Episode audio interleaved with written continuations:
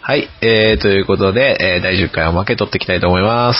はい、10回目ということ、10回目のおまけということでですね、あれはい本編も合わせて20回目ということなんですけはい、そうですね。ど、もう、長々とやってきましたが、はい。いやいや、まだまだこれからですから。はい、目指して100回ですかいや、もう本当10回目の今の本編なんですけども、はい私、私的にはもう、あのー放山並放送の中でも一番の話ができたな。ら。 いやー、なんか、そこは不安なんですけどね。いつ、私は、いつも、いつでも、あの、みんなに納得できるような話しかしてないと思ってやってるんで。 まあまあ、はい。 なんか、まあ正論は正論なんですけど、私はなんはいかとことなく、ちょっと疑問を残したまま終わってしまうのがな かなか、腑に落ちないところなるがほちどょっねとあったりする時もね、なるほどねたまにあるんですけど、まあ今回はしっかり納得した上でもう満足する話ができたんで ね。それは何誕生日のはい最誕生日初の、の話はい。そうです。本当に、あんな、リア充のもが、騒いで、飲み会の時に、ほ ん本当に飲み会の時にあの、ハッピーバースデーのあの感じになると、本当に腹立つんですよね。すげえ腹立ちますね、それ。はい。おとなしく祝われろよって思うんですね。店側もなんか、なんか、部屋、なんか、ね、店暗くしたりするんじゃねえよって思いますよ ね。そう、なんかね、巻き込ま、巻き込まないでほしい。そうそうそう そうそう。いいじゃん、いいじゃん。なんか、誕生日プレートだけ渡せばいいじゃんって思うんですけうど。ちわ、うちわでやっとけよ。そう、ねえ。皆さんんさあ一緒にみたいなんで、大合唱を求めさられるの、こっちの身にもなってほしいって感じですね。ねえ、そんなに他ん他人の誕生日祝わ祝うほど心のゆとりねえわって思うんですけど。あの、薬丸先生、どんだけ心にゆとりない 生活を送ってるんですかすごいいでやいやいやすよね。いや、まあまあまあ、そういう時もあるっていう話です。す。まあまあ確かに。そういう時私もそれは思うんもあでるね。みんな疲れてね、こう癒しを求めて入った居酒屋で、そういうことをやられるとイラつくっていう、ただそれだけですから。はい。はい。まあ、すごくわかりますけどねはい。そうですよ。はい。ということなんですけども、はい。えっ、と、私、は最い。近行ってきた場所で、はいあの、また唐突に話を変えますね、君は。あのね、ちょっとまあ、ごめんなさいね。あの話変えるのは下手くそなんです けど、まあ全然流れはが、い全然逆行するんですが、はい。あの、ちょっと最近できた、はい。あの、OB 横浜っていうところに行ってきたんですよ。 OB。あの、OB、はいまあちょっとどうやって書くのかよくわかんないんですけど、はい。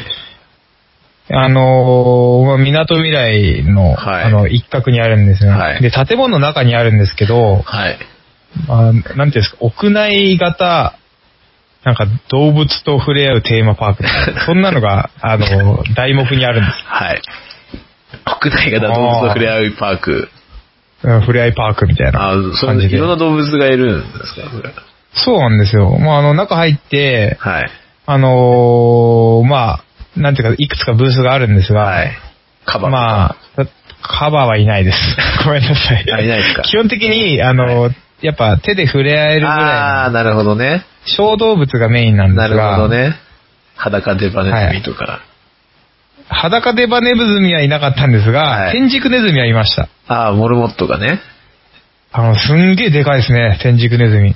モルモットね。なんでそのモルなんてモルえ、え天竺ネズミなんえモルモットって天竺ネズミなんですかいや、その話前もしませんでしたっけあれしましたっけそれしましたよ、それ。すいません、忘れちゃってたんで天すけど。竺ネズミがモルモットって話しましたよ。あー、ちょっとなんか記憶の片隅に行ってたんで忘れちゃいました。あの、えー、だって、天竺ネズミ見た時に、あ、モルモットじゃんって思わなかったん ですかえ、めっちゃ思いました。本当でしょえ、これモルモットじゃんって思ったんですけど。そうだから同じだから。天竺ネズミって書いてあって、同じだからあー天竺ネズミ、天竺ネズミか、と。うんああ、なんか、美味しかった可で愛すかかったですね、なんかね。美味しかったでえ、すか美味しいあの、食べてないです。あ食べてない ですあ、違う違う、あのそれね、現現地だと食用ですからね。あれ食べるんですか食べますよ。うーあの、そういうのは無理ですね。あのな んか、食べれるそうな肉じゃないですね。あー、でもでかいから結構食うとこはあるんじゃないですか。まあ、うさぎを食うと考えたら、まあ食えるかっていうか。ああ、まあ、うさぎはね、日本でも昔食ってまし食ってたらしいですからね。ああ、なんじか、おじいちゃんとかが結構うさぎ屋さんからうさぎをこう買って、はい。で、太らせて、またそのうさぎ屋さんに売るっていう話は聞いたことありますね。いい、でも、ウサギとか、まあ、もそうモルモットもそうですけど、はい。なんか、どこを食うんですかあれって。いや、普通に肉です。肉、肉が、だって肉なんか大した量ないじゃないですか、あんなまあ、まあ、た、大した量ないっちゃ大した量ないですけど、まあ、でも買いやすいじゃないですか。結局。まあまあまあ、そうですけどね。ああいう豚あれとか牛とか、はいそういうのって結構ある程度した施設が必要じゃないですか。でもまあ、にそのそうですね。飼育するにはいは、ちょっと、まあ、土地も必要ですしね。そうそうそう。まあ、あの、だから、こう、うさぎとか、ねず、まあ、天竺ネズミとか、まあ、そういうので、まあ、そういうちょっとしたスペースで飼えるから、まあ、確かに本当に一角にこう、わらわらといっぱいいたんで、そう。ああ、まあ確かに、ただあれをちょっと食用で考えるのは、私には無理です。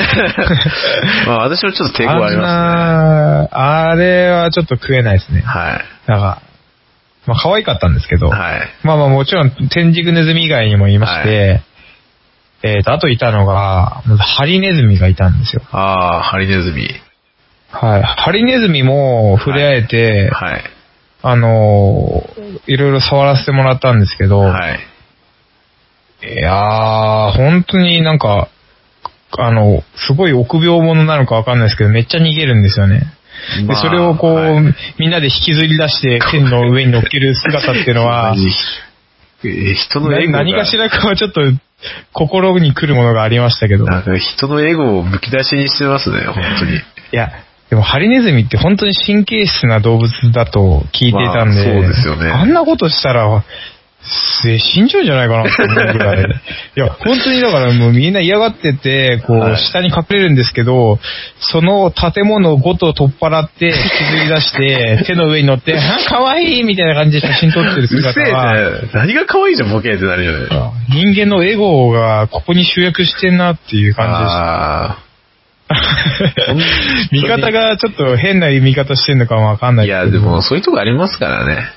結局。いや、だからね、なんか、まあ他にもいろいろいたんだけど、はいそういうの見ててなんかあれですよね、こう、人間がこう小動物に対するあはいの扱いというか、なんか触れ合って可愛いとか言ってるけど、なんかこう、で、こう無造作にこうベシャって置かれて、はい。なんかすごい疲れ切った感じになって る感じ、その小動物を見ると、はい。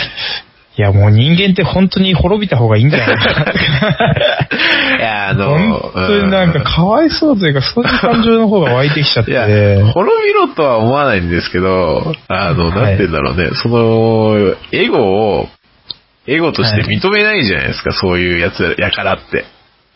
まあそうですね。そういうのがね、イラだ、イラでイラするというか、腹立たしい。ああ、そうですね。なんかそういう、うん。私はもまあそれをう全てが、自覚がないんですねうん人間のエゴだと思って接してるというか、ところがあるんで。 それ、誰に接してる時ですか え、だから動物と接するときに、お前を可愛がる感じ出すけど、これ全部俺のエゴだからなって言って、 こう、可愛がってますので。あの、お前が私それね、 はい。あの、オービー横浜行ってすげえそれわかりました。お前がないけど、俺がとりあえず可愛がりたいと思ってるから、とりあえず可愛がるよっていう気持ちで。 なんかさ、申し訳なさとかじゃなくて、これは俺のエゴだぞってそういうそのうをそうしっそかうり。。俺の伝えると欲欲欲望のためにお前は可愛がられるんだっていう思いながら、 可愛がってます。そうもうななんか複雑な感情ですね、それね。なんいかやいいんですよ、それが。それが正しい、あるべき姿の動物と接するとき。ああまあ、確かになんか下手にこう、ごめんね、ごめんね、とか上辺で言うのであればうんね、そう俺は俺のエゴで触ってて、そうお前を可愛がっとるんじそゃ、うんみたいな。そうお前がどう思うかは、あんまわかんねえけどなっていう。そういう気持ち、いやいやわかりますわかりそますういう気持ちが私は必要だと思うんですよ。いや、そういう感情はやっぱ、最近の子は持ち合わせてないですようんね。必要だと思いますよ、やっぱ本当に。あのいや、もう最近の子はだから、だからいじ、そのハリネズミとか持ってる私はい可愛いです、ねはいはい。それをこう自撮りで撮ってインスタに上げるんですよ、多分。はい。自分、は あれ、早くみんな、みんなあれした方がいいですよ、あの、と教室でぶ、ぶたか って、それ最後にみんだかなら、さ、出荷するところまで、 出荷で最後で、その豚の出荷して食べ肉を食って、食べて、涙を流せと。 はい。涙は俺は流さないでしょうけど、多分。この肉うま いな。それで終わりですよ。可愛がった、あち単純にゃんちょめっちゃ可愛がった上で、肉になったやつをちゃんと食べるっていう感じ。はい特にそこに感情が生まれなさそ う感情は生ままれないというか、まあ肉だしっていう。まあまあ、肉だしそうですよね。まあ肉だしみたいな。 ああ、でもね、なんか、あのーあと、ひよこがいたんですよね、ひよこはがい。。ひよこがね。ひひよこめっちゃこう、わらわらといっぱいいて、はいその中でこう、一匹捕まえて、こう、はいな、撫でて、こう、はいめでるみたいな、はい。ブースもあったんですけど、はい。 い、やー、まあ、ひよこめっちゃ可愛いですね、あれ。なんなんすかね、あの動物は。まあね、あなれひよこに限らずね、赤ちゃんは可愛いっていう、思うようあまあにでそうきですてねますからね、本能的 に。うん、まあ、あれ成長になったらあんなクソブサイクな鶏になっちゃうんで、なかな か。まあ、クソブサイクかはわかんないですけど、とりあえず、多分それ全部オスですよ。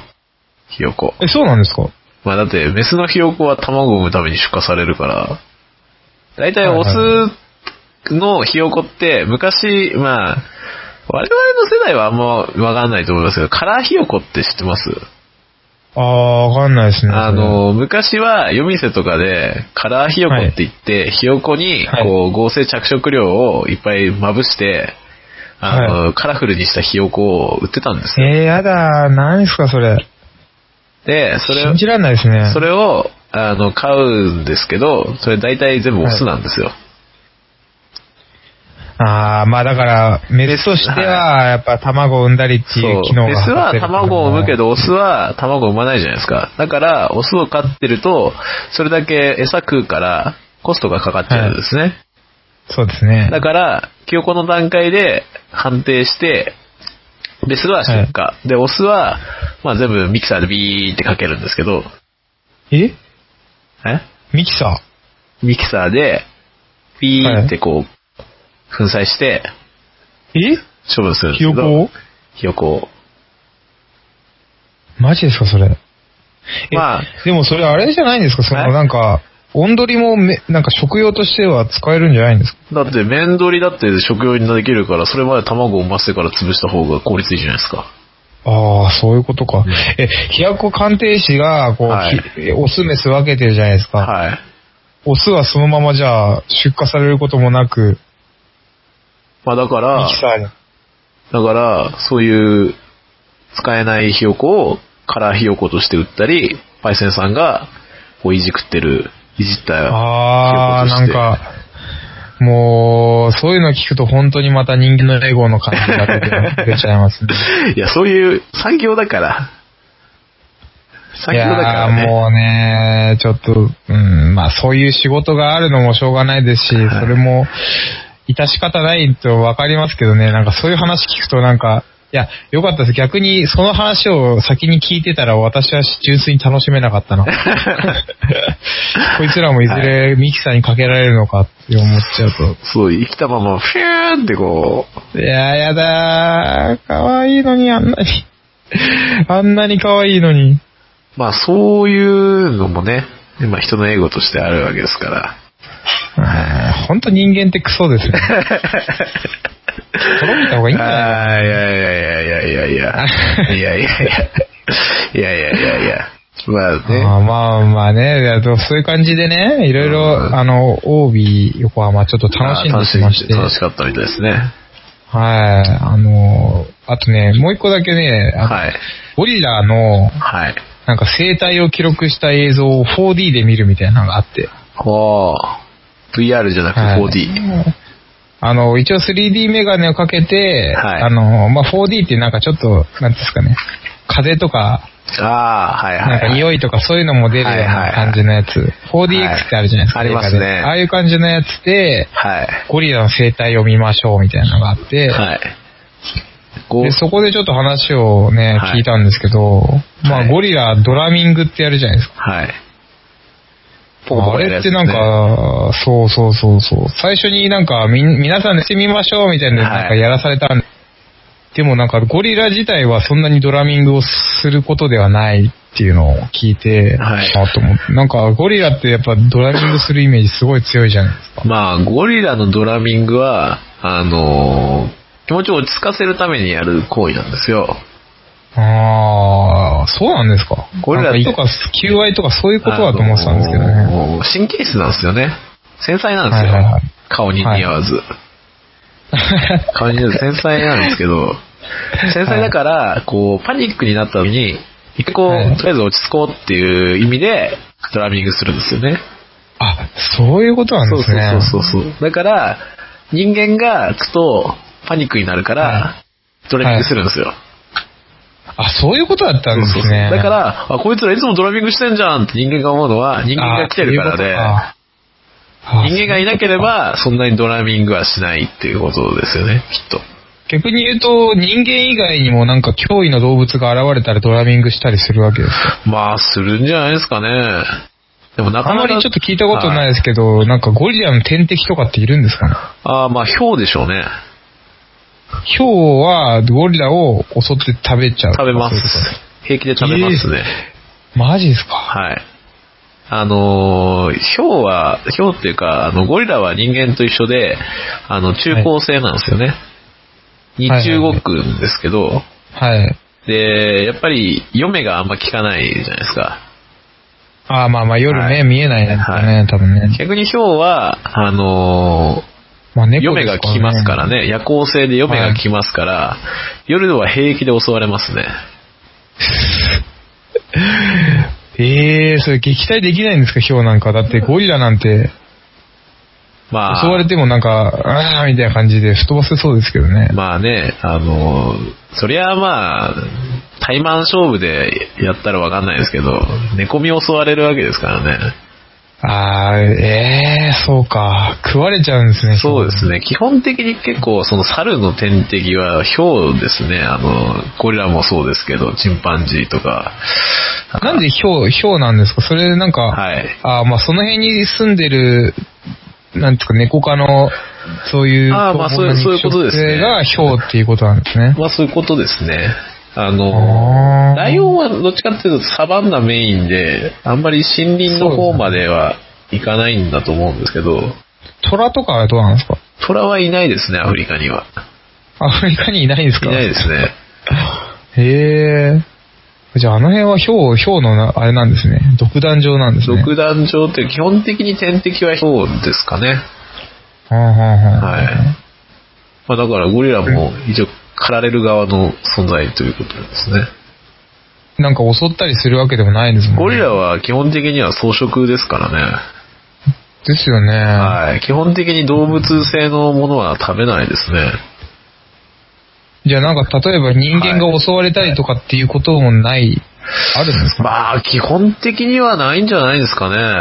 まああったとしても正当防衛というか、まあ人間がこう、自ら近づいたりとか、あー攻撃を加えようとしたとか、そういう、まあ、脅向こう側の脅威と思わなければ攻撃することはまずないと思うんですけど、ああ、やっぱ優しそうな目してますも んね、ゴリラね。まあ、基本的には平和なに生きてる生き物ですからね、ゴリラは。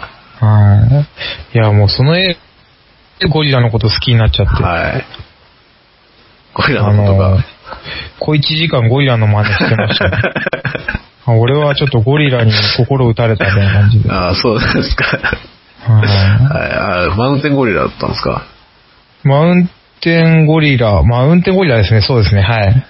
あの、マウンテンゴリラは、あの、オス、リーダーのオスが背中が白くなる。そう、シルバーバックって言われてるんですよ。で、それがやっぱ、なんか、その群れの王として、そうですね。あのー君臨してるんですけど、すごいですよね。あの、あのなんか、王者感がすごかった。シルバーバックっていう名前も好きなんですけど、はいあのーなんか、中二心を呼び覚ます、あの、筋骨隆々はの、い。あの、ムキムキ感がね。背中だけ白いっていう、はいなんかあれ、いやー、ちょ、ゴリラ、ゴリラ、ちょっとテーマにして話し ませんかちょっと、いやあーゴリラをなんかテー薬マにして丸先生、ゴリラについて話せそうだから、ちょっとテーマにして ほしい。私からの要望。まあ、あとは何ですかね。もう、もう、月並みのワードしか出てこないですよ。全部 B 型とか。 そうなんですかえ、しないんですか知らないですよ。結構有名じゃないですか。ゴリラの血液ゴリラ型、のみんな、血液型みんな B 型みたいな。だからみんな自己中みんなみたいな。自分勝手なんですからすごいです ね。あと、ゴリラの学名がゴリラゴリラゴリラとかしか知らないあであ、すそよ。れはなんかトレビアの泉で見た気がいしや、ます B 型もトリビアでやってましたけどね。 それは知 らない。はい。そうなんですね。そうですね。ゴリラゴリラゴリラ。そうそうそう。あすごいなの、ゴリラ自体が、あの、歴史浅いから、しょうがないですけど、はいはいはい。まあ昔、はこう、ユーユーマ、そうであすかの、雪男と同じぐらい、ジャングルの奥地に謎の巨大エンジンがみたいな、そういう、あ、そんなレベルなんそでう、すそんなレベルですよ。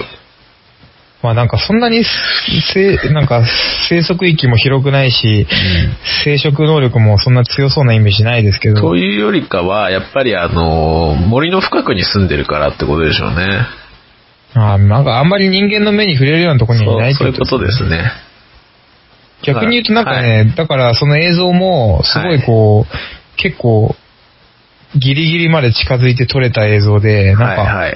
結構貴重な映像だったらしいんですよ。あーなんかあんまりその、ゴリラ自体をその映像として残せるのも結構ね、なんかそうですね大変らしくて。大変だと思すげえいま奥す地よに、すげえ奥地にいるんですよね、あれね。そうですよ。はぁと思って。なんか貴重な映像が見見れるんで、ちょ、ぜひね。はい。薬丸先生とちょっと行ってみたいです ね。うんちくをなんか横で垂れ流して、偉そうに、偉そうにうんちくを垂れな流んして。で偉そうって決めつけるんです かめっちゃ謙虚かもしれないいじゃないや 面白いじゃないですか。ですか。いや、普通に喋りますよ、普通に。じゃあちょっとぜひ今度行きましょう。はい。そう、そうですね。はい。うん。ちゃんと英語丸出しで動物可愛がりますから。まあね、あのー動物に関してはちょっと薬丸先生の右に出るものいないと思 います いや、いっぱいいますよ。はい。まあ、で、ちょっとまた話変わっちゃうんですはい。また唐突に変えてきますね。いや、まあ動物つながりで、ああ、動物つながりで。の、ホタルって いうねえーす、すはなんか、生き物つながり、動物というか生き物つながりでね。まはあい生き物つながり。まあ、でホタルの話するわけじゃないんですけど、はい。なんで、ホタルすぐ死んでしまうの、ホタルです。まあ、そういうことですね。まあ先日あのー映画監督のですね、はいあのーあ高畑勲さんがあ高畑さんが亡ねくなったということでね、はい。えー亡くなったということなんですけども、はいあのそれで、それを受けて、はい。あの、来週の金曜ロードショーが急遽番組が変わりあ、ました。そうなんですか。はい。あ、かぐや姫。ホタルの墓あ、をホ。タルの墓ね。はい。かぐや姫はやらずに、やらずにね。はい。やらずに、ホタルの墓をやるということで。まあ、ホタルの墓ね。はホタルの墓もね、あのね、私はいろいろ言いたいこと、まあはね、い薬丸先生もいろいろ言いたいことあると思うんですけ ど、本当にでもね、見るたびにね、印象がこう、い。変わりますね。ファンが変わってくっていうはい子供の映画時でに見た結構時有名なんですようん子供の時に見るのとはだいぶ印象違いますよね。違いますね、はい本当に。なんか、子供の頃の目線で言うと、やっぱりこう、やっぱセータさんとかね、はいあの主人公のね、はい節子の、節子。気持ちになって、やっぱこう、ちょっと辛いなとか、そういう感情のがはい。強かったんですけども、まあ、大体自分の近い方にね、感情移入しますからね。まあそうなんです子よ。供の時はやっぱり子供の方にね、そう感情移入しちゃいますよね。そうで、大人になってから見ると、え、セータさん何しとんみたいな感じ ですよね。まあまあね、まあね、あの、ちょっ実と、ね。際、はい。はい。あのーまあまあもちろんいろいろ状況もね、はい。戦時中ということでね、まあ大変な時期なんですけども、はい。まあ、簡単に言うとね、あの、はい戦時中に、あの、親戚の家に預けられた、えー、生徒とね、節子がね、あの、親戚の人にちょっと意地悪されたかって言って、外に飛び出していって、最終的に、えー、節子が死んで自分も死ぬと。 はい。もうね、まあまあ、それだけ聞いたら、まあまあまあ、そのおばさん何しとんっていう感じだと思うんですけども、はいまあ実際見てみると、まあ今見てみるとですけど、はいあのーそりゃ、親戚のおばさん切れるわな。 まあ結構ね感じですね、結構偉そうなんですよね。はい。なんか、偉そうにしてる割に、まあはいもちろんこの作中でおばさんが言うんですけど、はい。まあ、そのなんか、米とかね、そういうはい金とかも別に、こっちにくれるわけでもないのに、はい偉そうに飯食ってばっか、はいじゃあもう一緒別々にしましょうか、みたいなはい言い方をするんですよね。はい。まあ、子供ながらにこのババアは意地悪だなって思ってたんですけど、はい今見ると、まあ、セータさん確かに働きもせずに飯食ってるだけな んですまあよ。ね、うんうんそれはね、なんかし らね。やっぱちょっと思うとこありますよねあ。ーちょっとまあね、ねセイタさんもね、もうちょっと頑張ってやれよっていう気持ちしか思い浮かばないですよね。 あーまあね、いや、だからそれも含めてってことなんじゃないですか。うん、まあまあそういうこともあるんでしょうけど、ね最終的にだって火事場泥棒して、そのまま節子を見殺しですからね、なんとまあそうもで、すね。なんとも言えないですよね、あれが。ドロップちゃう。おはじきやドロ。ップちゃうでって、おはじきやって、お前そんな。ああ、もうでも、ちょっとダメですなねっち。ゃうんですよね、節子に。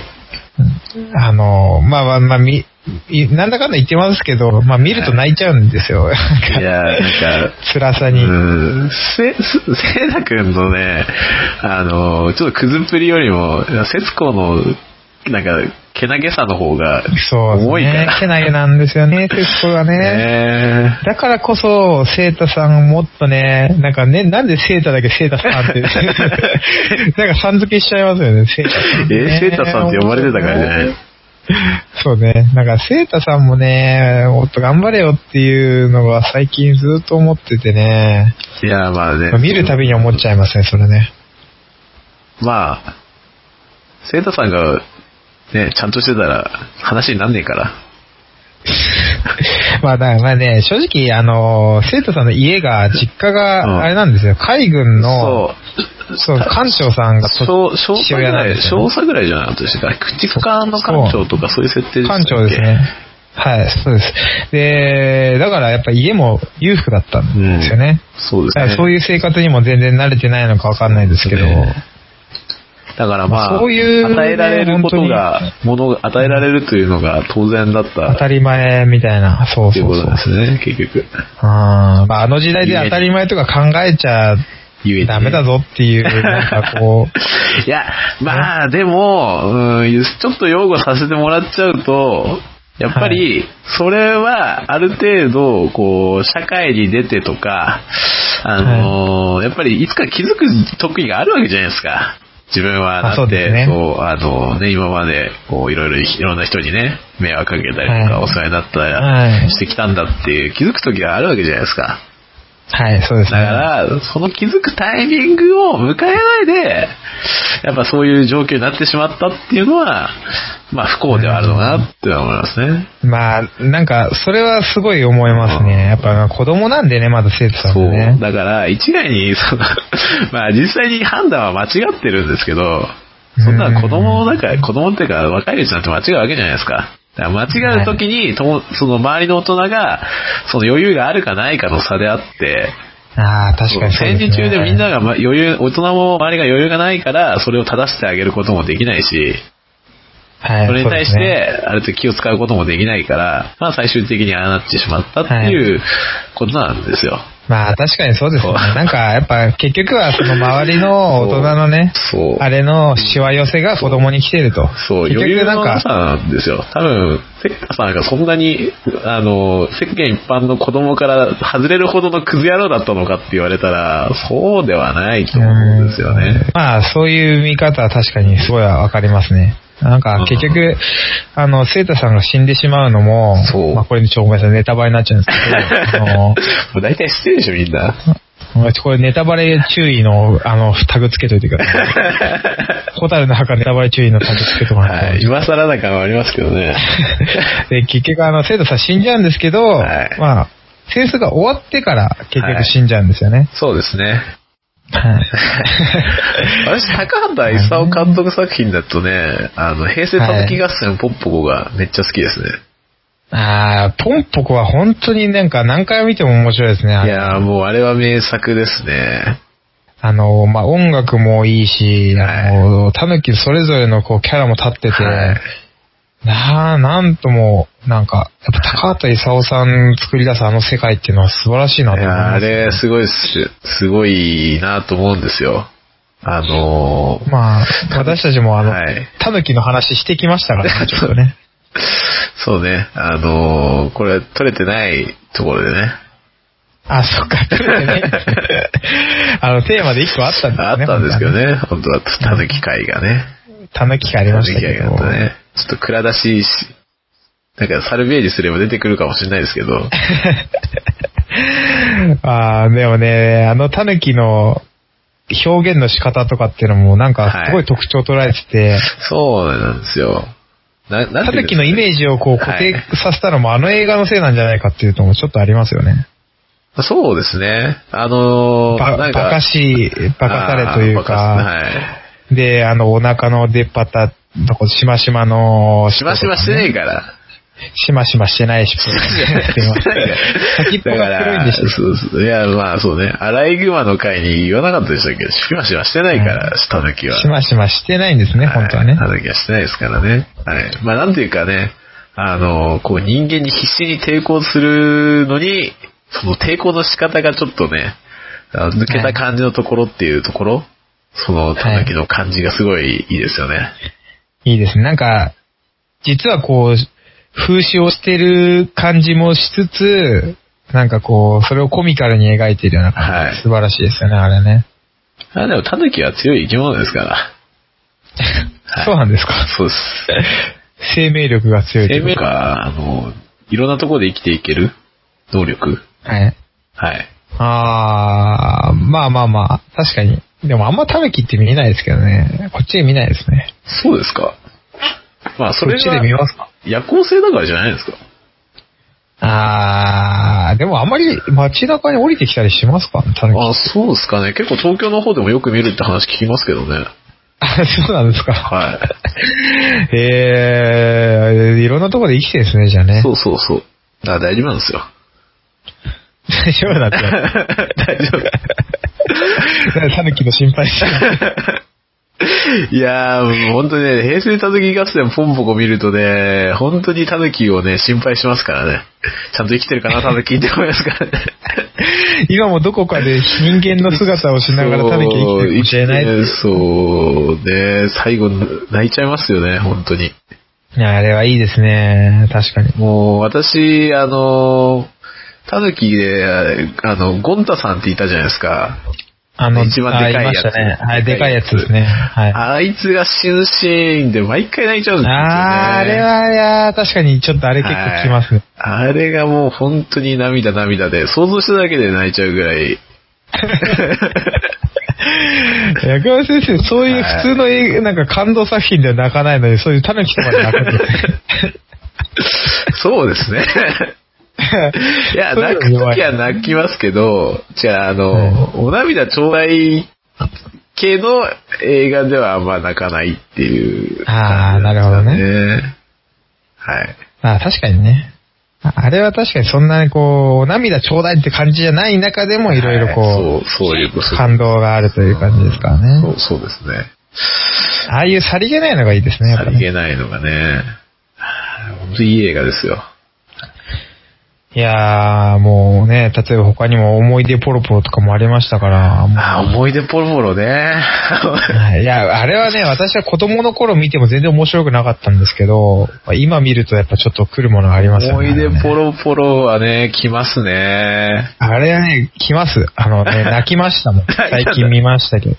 泣いたんだ。あれね、子供の頃見て、私はこれ何が面白いんだって思った記憶しかないんですよ。はい。ジブリ作品の中で、なんでこれだけこんな異色なんだろうって思ってたんですけ ど。あーまあ、私結構好きでしたけどね、子供の時も。ああ、そうなんですか。はいへえ。あの、でもなんかやっぱ、パはイナいップルはい。パパイナップルではしゃぐとことかね。ああ、 そうですね。いや、だからやっぱり、あの、子供の時は子供パートの方が印象に残るんですよ。あ、そうですね。このパートはすごい印象に残って、そこは確かに面白かったんですけどね。やっぱ大人で見るとやっぱ大人パートの方がね、いやーまあでも大人になってみると、子供パートからこう連続してこう来る感じが、私にはこうグッとくるものがすごいあるんですよね。そう。やっぱ見方変わりますよね。いやーなんかやっぱね、あれですね、本当ジブリ作品とかもね、一概にこう、何回も見て、何回もこう視点が変わるっていうのはすごい作品なんだなと思いますもんね。そうですね。やっぱり、はい見方はだいぶ変わってきた感はありますよね。変わりますねやっぱ大人になってから、そう、子供の時見てた作品見ると、まあ、ジブリ以外もそうですけど、はい。結構印象違う時ってありますよね。 あ例えばあれとかですかなんか、あれ大人帝国の逆襲とかですか大人で、クレヨンしんちゃんのね。いや、そこまではまだ行ってないでし ょ。そこまいで。やも俺は大人帝国の逆襲のあの、お父さんの回想あるんだけど、はわかりますああの、わかりますよ。あのー靴下の匂い嗅がせてっていうやつですね、靴下じゃなくて、靴靴の匂いじゃなきゃ。あー、靴か。靴の匂いか。うん靴の匂い嗅がして、あの、海藻に入るんだね。そうそうそう。あのシーンだけは俺もう、俺もうどんな状況で見ても泣く自信ありますから ね。あ今泣けって言われた ら、じゃあ今泣けって言われたらそれを用意しますーね。あー、私は、えー それはさっきのですよ。それ私のそれ は。ああ、そのゴンタさん。ゴンタさんのところですね。 ああ、なるほどね。あーま あ。でも、大人帝国は、どうなんですかね。あれはだって、書体持たないとわかんないじゃないですか、あれは。わかんないでしょうね。はいだから書体持ってみたら、あの、ほんと涙枯れちゃいますよ、あんなみたい号な。泣するんじゃないですか。ですよねパイセンサイバー涙もろいですからね。涙もろいです。で、何回、あの、一回泣いたところは何回見ても泣いちゃいますもん。だかすぐ感情移入しますからね。ら俺もヒロシの感情に移入しちゃって、はい。あの、まあ、その、若い頃、ね、子供の頃、こう、はいお。じいちゃんね、に連れてかれたやつ、そはいの自転車で、はいなんか最終的にね、家族で、はいこう、祭りに出かけるっていう、はいあのシーンまでの、はい。はあ、もう今はちょっと思い出してでも泣きそ うです。はい音楽もまたいいんですよ、あれも。そうっすね。あうん。ーもう全然高畑勲さん関係なくなっちゃいましたけど。 まあいいんじゃないですか。はい。まあ、それだけのね、名作を生み出した、はい、虚勢が。虚勢を打つということそういうことであーもう残本念当でにすねお悔やみを申し上げますね。はい。はい。それに続くぐらいのね、アニメというかね、人が出てきてほしいですね。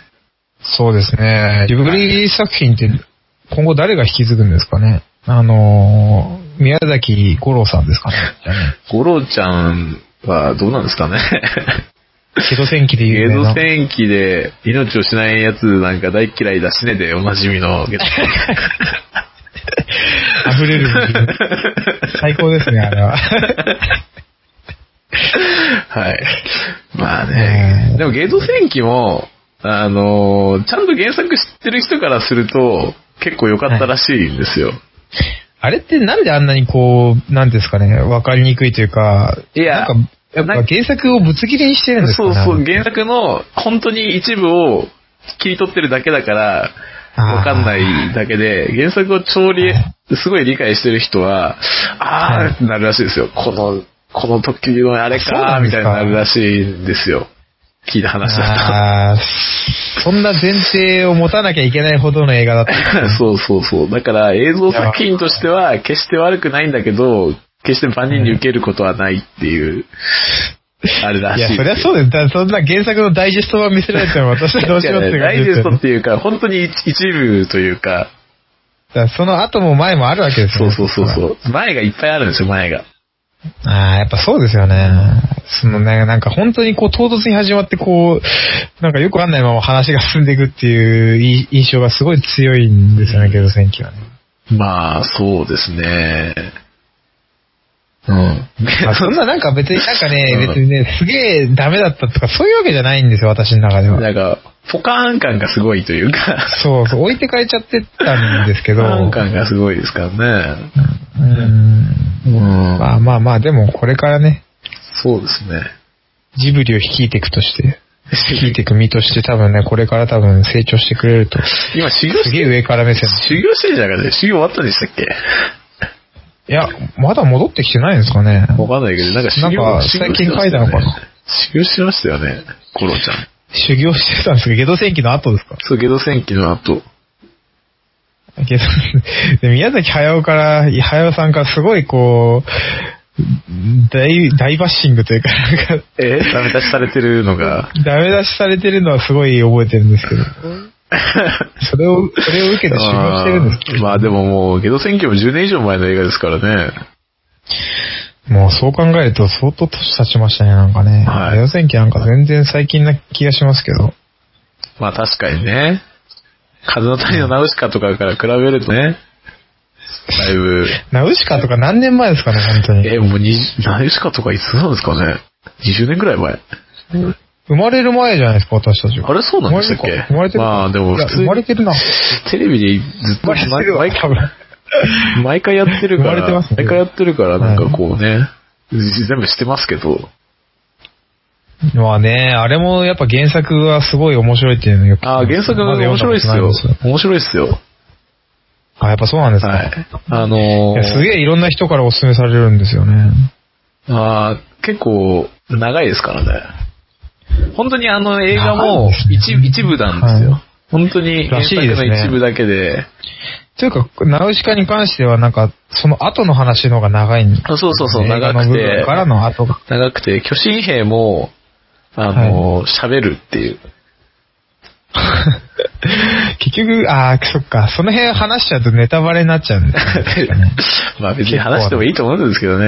はい。いやーまあでも、ナウシカは多分原作読みたい人も結構いるんで、そこら辺はちああ、そうですか。はい。ょっと隠しておきまし ょうか。 まああれは未来の世界ですから ね。言っちゃうんですね。いや、それはみんな知ってるで しょ。前提としてあるじゃないですか、それは。 ああ、まあ未来の話ナウシカで。が未来の話だっていうのは、それは前提としてある話じゃないですか。ああ、まあまあ確かにそうです。 そうそうそう、あの、汚染されてしまった、あのあれですそう、世界って結いう。局、その、あのに、世界の人間たちの毒っていうのがん酸素っていうことなんですよね。ん違うでしょ。あれ違うんでしょ違いますよ。え、酸素で生きられないんじゃないんでし ょ違いますよ。酸素で生きられる、酸素で生きられない人間っていうか、酸素じゃなくて、いやいや、あれ人間、えーいや、違う。だから、それを 説明する と、本当にネタバレになっちゃうんですけど、あれは酸素じゃなくて生きられ、酸素で生きられないんじゃなくて、毒がないと生きられないわけで、別に酸素ではないです、その毒は。あ、そういうことなんですかそうそですんなガスマスクしてんのは、なんかその酸素があるから、違うダ違メうみたい違うな違う違う。毒あがそういうこと、か若干、毒、多い、多い毒だと死んじゃうけど、若干の毒がないと生きられないっていう、そういう体なんでああ、そういうことなんですねそ。うなんかちょっと違う理解してました。うん、違う理解ですね、それはまあ、。原作読んでないんですごいにわか知識なんで、はい。よく、私の前でそんなにわか知識を振りかざしたもんね怖いですね、ちょっと。はい。警察口出をます閉。ざします。警察出ナまウシカ警察が出てきますよ、すぐ。す。ドドドドっつって。ドドドド。 シババババナウシカはいいぞおじさん来ちゃいますね。ナウシカ警察がすぐ出動しちゃいますからね。それはまずいんで、ちょっと、あの、勉強し直しときまはい。す。はい。はい。という ことで、というえことーではいはい、話がそれましたが、はい。 えーおまけのね方も長々とはい。はい、話してきましたが。はいおまけの方を記念すべき、はい、はい10回目ね、終了ということということで。で、はい。